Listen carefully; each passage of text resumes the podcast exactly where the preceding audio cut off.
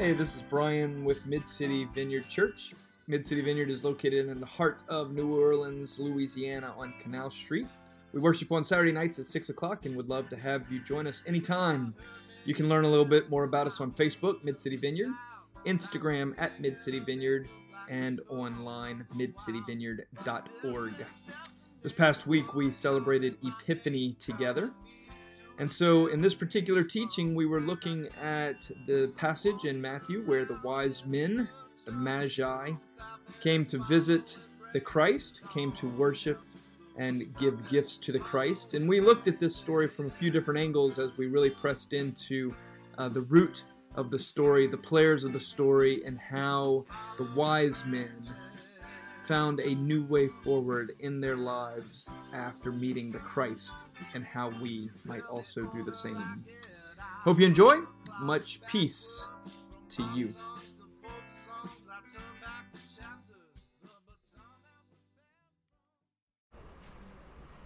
So tonight, well, what is t- what's the date? January 6th, yes. So today, did anybody eat king cake? All right, all right. So today is King's Day.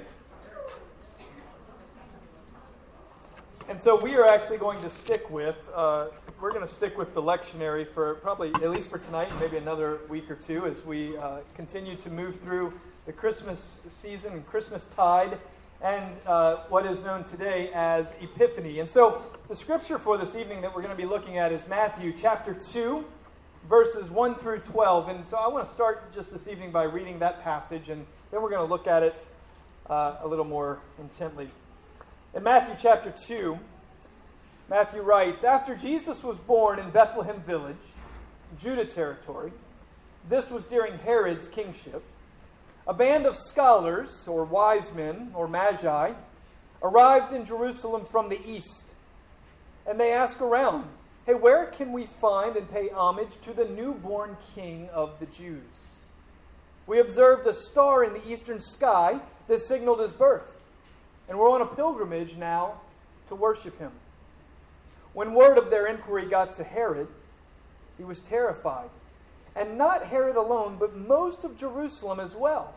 Herod lost no time. He gathered all the high priests and the religious scholars in the city. He gathered them together and asked, Where is the Messiah supposed to be born? And they told him, Bethlehem, Judah territory. The prophet, uh, the prophet Micah wrote about it plainly. It's you, Bethlehem, in Judah's land, no longer bringing up the rear. From you will come the leader who will shepherd rule my people, my Israel. And so Herod then arranged a secret meeting with these scholars from the east, pretending to be as devout as they were. He got them to tell him exactly when the birth announcement star appeared. And then he told them the prophecy about Bethlehem and said, Go find this child, leave no stone unturned. As soon as you find him, send word, and I will join you at once to worship him. And instructed by the king, the wise men set off. And then the star appeared again. It was the same star that they had seen in the eastern skies. It led them on until it hovered over the place of the child. And they could hardly contain themselves. They were in the right place. They had arrived at the right time. And they entered the house, and they saw the child in the arms of Mary, his mother. And overcome, they kneeled and worshiped him. And then they opened up their luggage and they presented gifts gold, frankincense, and myrrh. In a dream, they were warned not to report back to Herod. So they worked out another route. They left the territory without being seen and they returned to their own country. So today, we celebrate Epiphany.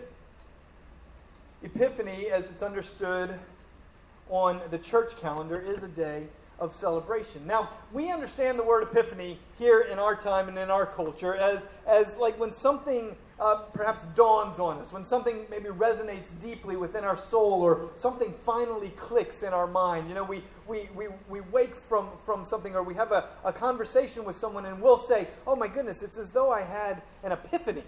It's as though uh, something inside of me just changed. It all makes sense now. And that's how we understand this word to work. However, on the Christian calendar, this idea, this, this understanding of epiphany, this word actually means when the, when the divine reveals himself. Actually, uh, to, to really put it in, in uh, context, is when God reveals himself to the Gentiles. You see, because when Jesus was born into the time that he was born into the Jewish nation, see, the Jews had this understanding that God was a God of the Jews for the Jews. And, and they had gotten their wires crossed over the centuries that God actually desired to use the Jewish people, the people of Israel, to reveal God to all people.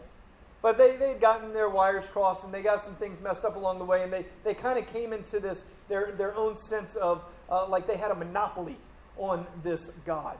And so, Epiphany is when these wise men travel from afar, these men who are not Jewish, and they come before the divine in the flesh and they worship God. So it's this understanding that God is not just for the Jews, but God is for the Gentiles also. Another way we could think about this, and a way that I would like to see us understand this, is that God is a God for all people. Nobody has the corner on God. Nobody has monopoly on, on God and, and, who gets in and, and who doesn't. But God is a God for all people. I think that this is what the incarnation is showing us is that God's like, I love all of creation and all people so very much that I will reveal myself to all people, not just a subgroup. And I think that for us in this particular passage, there's a lot to be gleaned here. I mean, you, how many of you have heard this story before? You know, we, we understand, uh, most, of, most of you have. If you uh, have ever, you know, sat around a Christmas tree and read the, read the story of the, when they had the nativity in front of you and, and those kinds of things, or if you've been to church services uh, even just once in Christmas time, you've probably heard this story. And there are so many things that are taking place in this story that we might not really have paid much attention to. Because I think culturally this story has become something uh, that it's actually uh, not. And so I want to look at this and, and, and break it up a little bit more this evening for us. First, I want to look at the different characters that we find in the story. And the first character that we find in the story is King Herod. How does, how does the passage begin once again? It says, where am I? After Jesus was born, okay, the first character is Jesus. Um, it, oh, okay in, this is a different translation, but in another translation it says, in the time of King Herod. It begins with Herod right here. And so, Herod, here's a couple things you need to know about King Herod. First off, King Herod lived from 73 BC until 4 BC. That right there is going to tell you a little something about Jesus' birth. Most scholars believe that Jesus was actually born uh, around between 6 and 4 BC in, in order for him to have been born at the time that Herod was alive. So Herod was, uh, was alive uh, from 73 to 4 BC. And Herod was known in the region as Herod the Great. Now, not everyone thought that Herod was great, but Herod certainly thought that he was great. And the way it worked in this time is that the area of uh, Judea was Roman territory. It was Roman occupied territory, but the Romans would allow Jewish leaders to continue to rule as, as, uh, as kings and as governors in places, as long as they would keep control of the people and keep the people in line with what Rome wanted. And so, what Rome did is they put King Herod in place and they say, Listen, this is Judea, this is yours, you take care of this, you're the king over these people, you are the king of the Jews, and you just make sure you do everything the way we want it done, and we'll continue to take care of you. So Herod was basically in the Romans' pocket. Herod was known again as Herod the Great. Herod was so great, he had ten wives. Herod was so great that at one point, one of his wives plotted a plan against him. And so, you know what he did to this wife is he had her executed. But for good measure, he also executed her mother, and he executed two of her sons, which happened to also be his sons, in order to make sure that he kept the whole, all the playing field even. Herod was a terror. Herod was not great at all. Herod was quite evil. Herod would go to any length possible to make sure that his throne was secure. At one point, it's believed that Caesar Augustus, the emperor of Rome, actually said, It's better to be Herod's pig than to be Herod's son. Because he was so simply willing to just execute anyone at any time. And don't forget that this is the same Herod. Remember, we didn't read this part of the story, but after the wise men left, it says, and we'll get to this in a minute, but it says they left by a different route. They didn't go back to see Herod because they knew Herod was up to something. But it says that after the wise men left, that Herod then sent troops to the town of Bethlehem, to that region, and ordered the execution of every male child under the age of two years old. Incredible. This was the man who was known as the King of the Jews. So that's our first player in the story. The second players in the story are the wise men, or the magi, or the scholars. We can think of any number of names for these guys, but here's, here's the main idea, and here's what uh, historians, for the most part, understand and think they know about these people. First off, they were astrologers. This whole idea of them following a star in the sky, there could be some real truth to that, that they actually followed a star in the sky. Now, some think maybe it was an angel, some think that uh, uh, it was an actual star. I, I don't really know. Uh, I don't think that matters. But one thing is does seem pretty certain is that they were star readers. They were astronomers. They were astrologers. Many people believe that they came from the east. They came from Persia. I have that map there, John. So if you look right, let's see. So Judea is right here. Okay? So you have Judea down here, the, the, the pink area, which is where uh, Jesus is. This is where Herod's ruling. And so if you come further this way, out east, this is where Persia is. And so these guys, they, this wasn't just like an overnight camping trip for, for these folks. I mean, they, this, was a, this was a true hike for these men and or women who came to see the baby Jesus.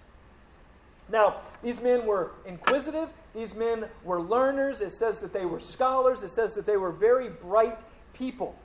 Uh, this, is, this is kind of what research shows us about the wise men. And it's important to understand that they were not Jewish. But they were very, they were so learned that they studied the stars. They took lots of different religious texts. They studied lots of different religious texts, more than likely. One of the uh, religious texts was the Jewish Old Testament scriptures. Uh, I'm actually not sure how to say it. It's T A N A K H. I think it's the Tanakh.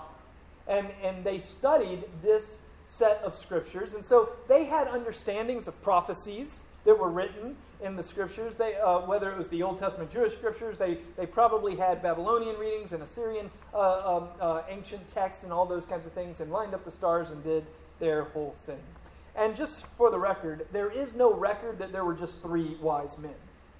Now, I know that from our cute little Christmas story, you know, we set out our nativity and we set out our shepherds and our angel and we put Mary and Joseph in the, in the manger and we put Jesus in the, or we put them in the stable and we put Jesus in the manger and we bring the, the three wise men. And I think we get that because there were three gifts gold, frankincense, and myrrh. And so we've turned it into a fun children's story. But there's no evidence that there were only three. Uh, there, were, there could have been as few as two.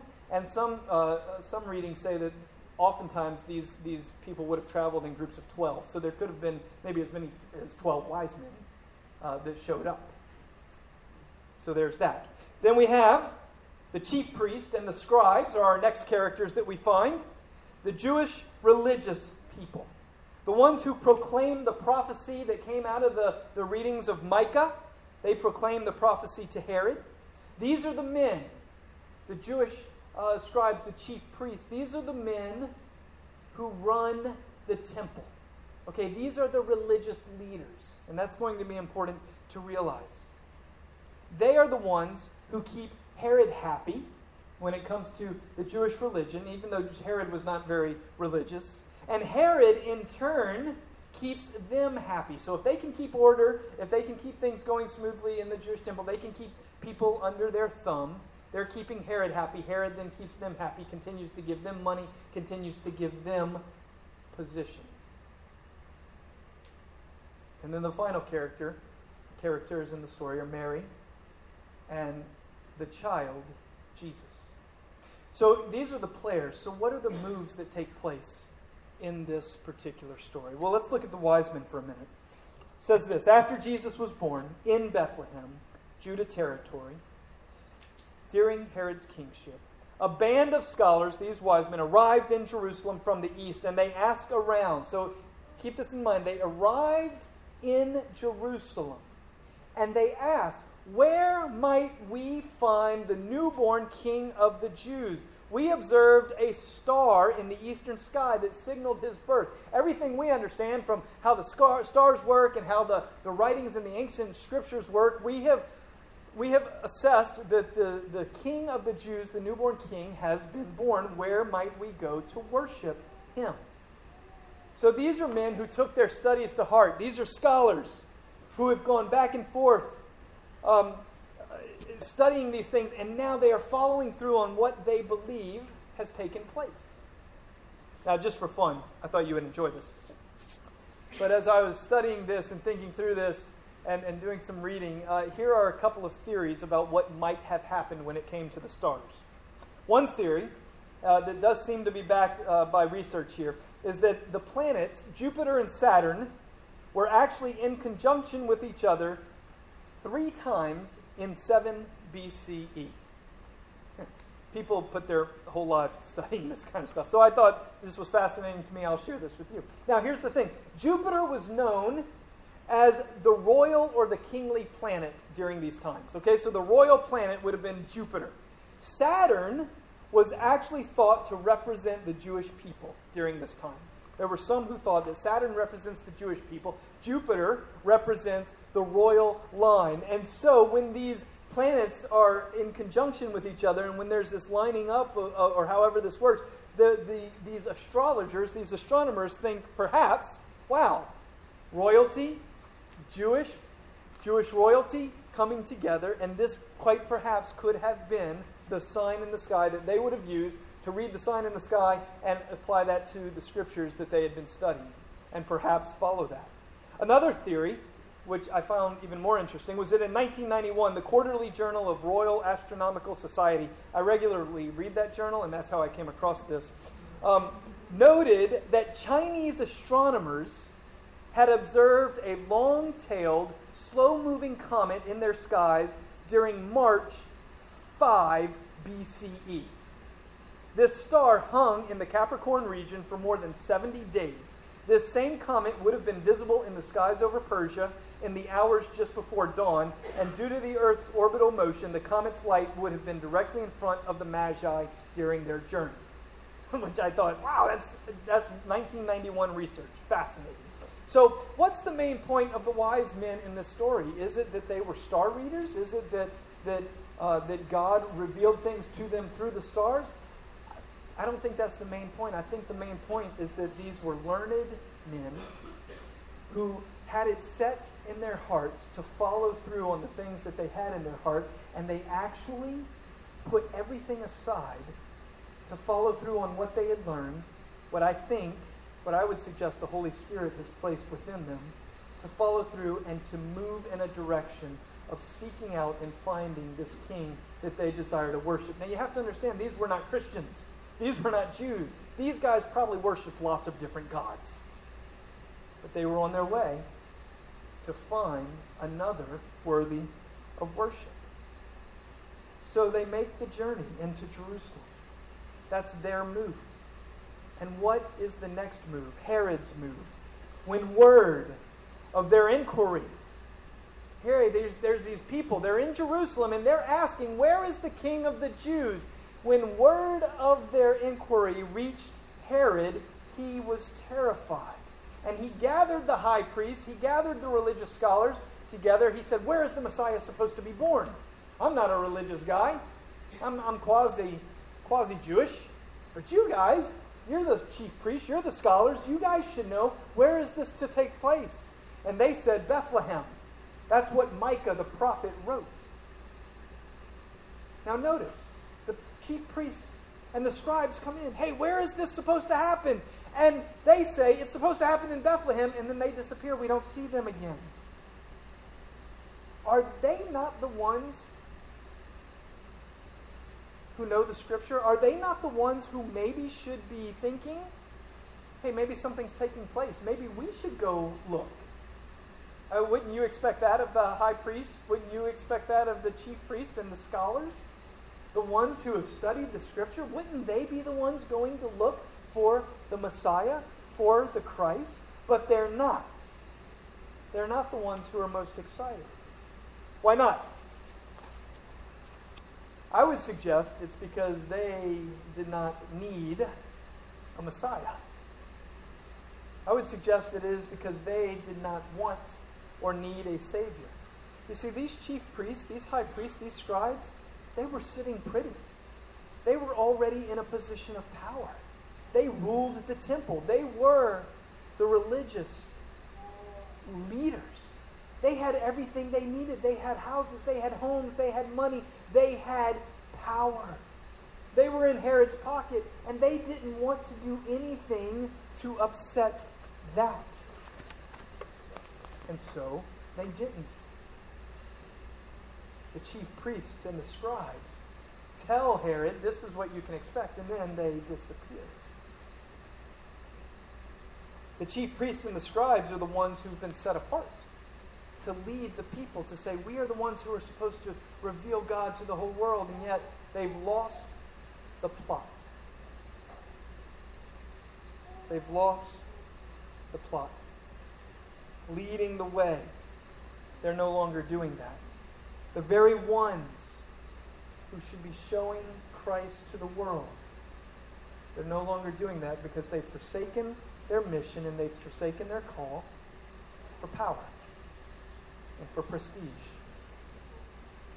And I would suggest that even today, and this is so important for us, whenever the church finds herself in cahoots with the powers that be, the church loses its mission and its voice in a world that desperately, desperately needs the voice of the church. Anytime the church finds itself gaining power through politics and through who it backs and how it backs it, and finding itself in the back pocket of the powers that be, we have lost the plot. That's exactly what happens to the scribes. That's exactly what happens to the high priests. And then next in our story, we have Herod and we have the wise men. Herod arranges a secret meeting. Now, think about this a secret meeting with the scholars from the east, pretending to be devout like they are. And he says, Listen, go find this child. Go find this king of the Jews that you look for. And come back and tell me Tell me where I might find him so that I might worship him also. He invites these wise men into his city. He invites them to come in. And he says, Tell me, tell me what you find. And what do we notice with these wise men? They go out from Herod, they go and they find Jesus. Now, when they go find Jesus, where do they find Jesus? It's important to realize this too. They find Jesus in a home. The chances are, by time the wise men got there, Jesus is probably already one, at least one year old. Scholars believe he was anywhere from six months to two years old by the time the, the wise men got there. So, even our understanding, Jesus was no longer in a manger. He, they were no longer in a stable. They were back home. He was in a home. By now, he's learned the word no. He's kind of a brat at this point. You know, he's got that, that 12 month old kind of like no thing going on. That's all he knows. I mean, so this isn't like, oh, look at the little king. This is more like, oh my gosh, put a pacifier in it kind of thing. You know, so that's that's what that's where the wise men show up. But overcome, I, I love this word in the in the passage. It says, overcome by what they experienced, they kneeled down and worshiped.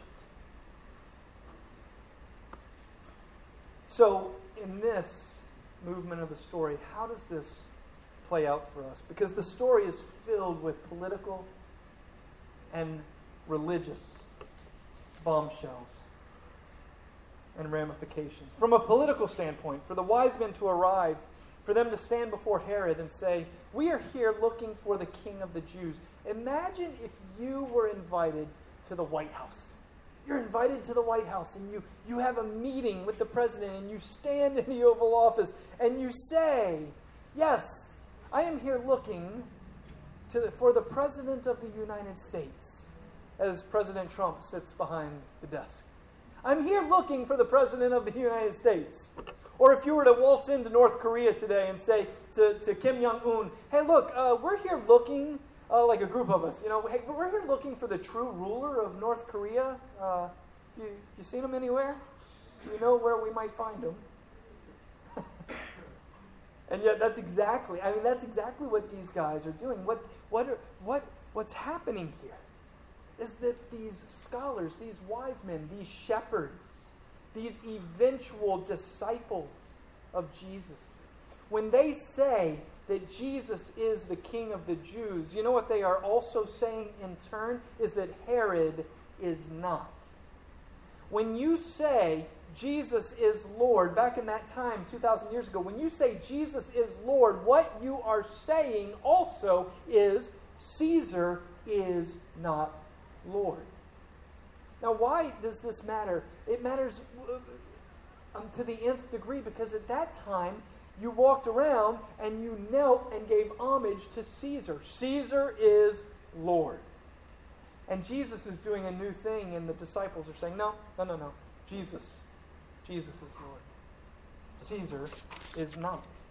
Whenever we say that Jesus is the source of my life, what we are saying is that nothing else is the source of my life. When we say that Jesus is the source of my trust, we are also saying that my bank account and my 401k and the job that I hold is not the source of my trust. It's not where I place my trust. When we say that Jesus alone is worthy of worship, we are in turn saying that nothing and no one else is worthy of my worship. When we say that Jesus is something, whatever Jesus is, we are saying that something else is losing its place in our life.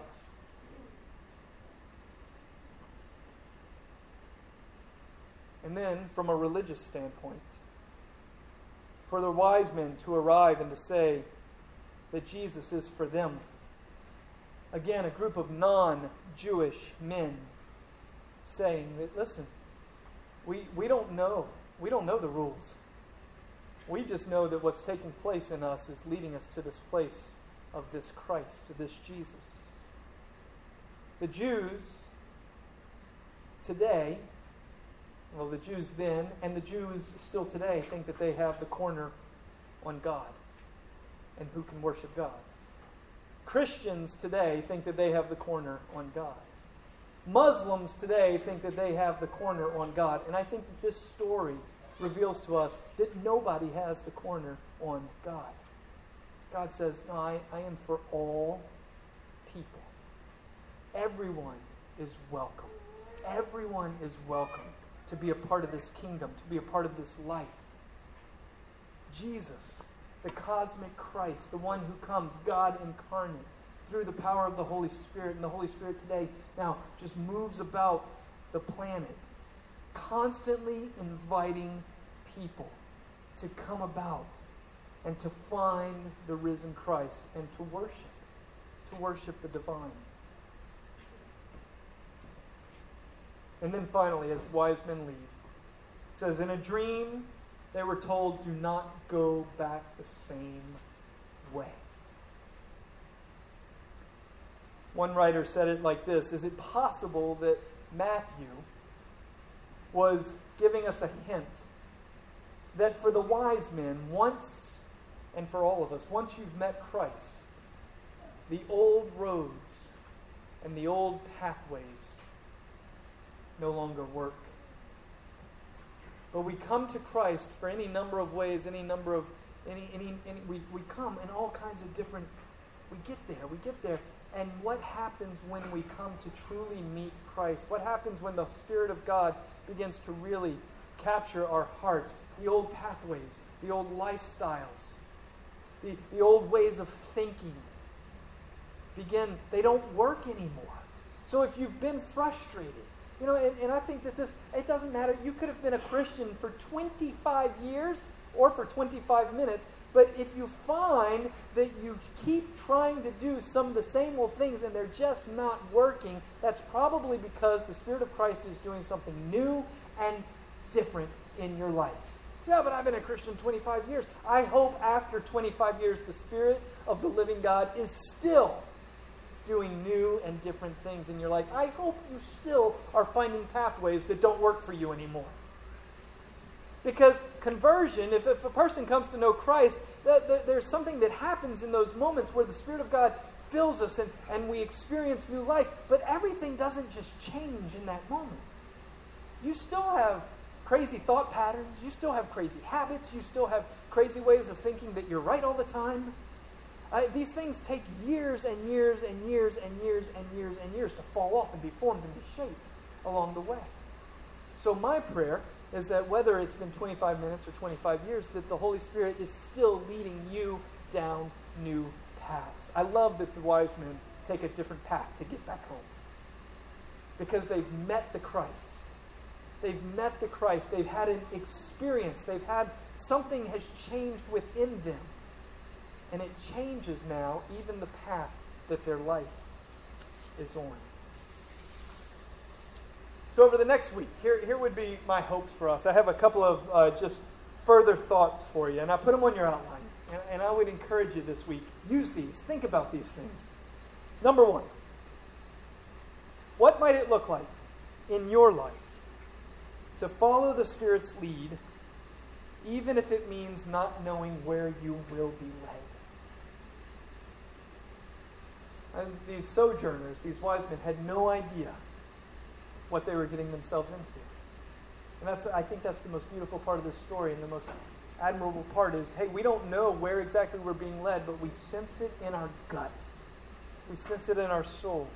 What does it look like in your life to follow the Spirit's lead, even when you know, uh, don't know where you might be being led? Number two, when you determine Jesus as Lord in your life, again, whether you determine Jesus as Lord of your life tonight or you've determined that a million times over the last 16 years. When you determine Jesus is Lord in your life, what are you displacing from that place? So, again, Jesus is Lord over my. When do we finally give Jesus our finances? Jesus is Lord over my. When do we give over our intimate lives to, to Christ? Jesus is Lord over my when do we give over our relationships, or whatever it is. But see, when we make Jesus Lord over something, we are displacing what currently was serving as Lord in that area. And then, number three, upon encountering the Christ, what old pathways might you leave behind in order to walk in new life giving pathways? So, I want to encourage you Think on these things this week. I encourage you to go back and read Matthew 2, 1 through 12. Read it from a maybe a little bit of a different perspective. Look at the players. Look at Herod. Look at what Herod's doing. Look at the wise people. Look at, look at the response and how the Spirit, where do you see the Holy Spirit at work in this particular passage? And what does it look like as it forms your own life? Amen?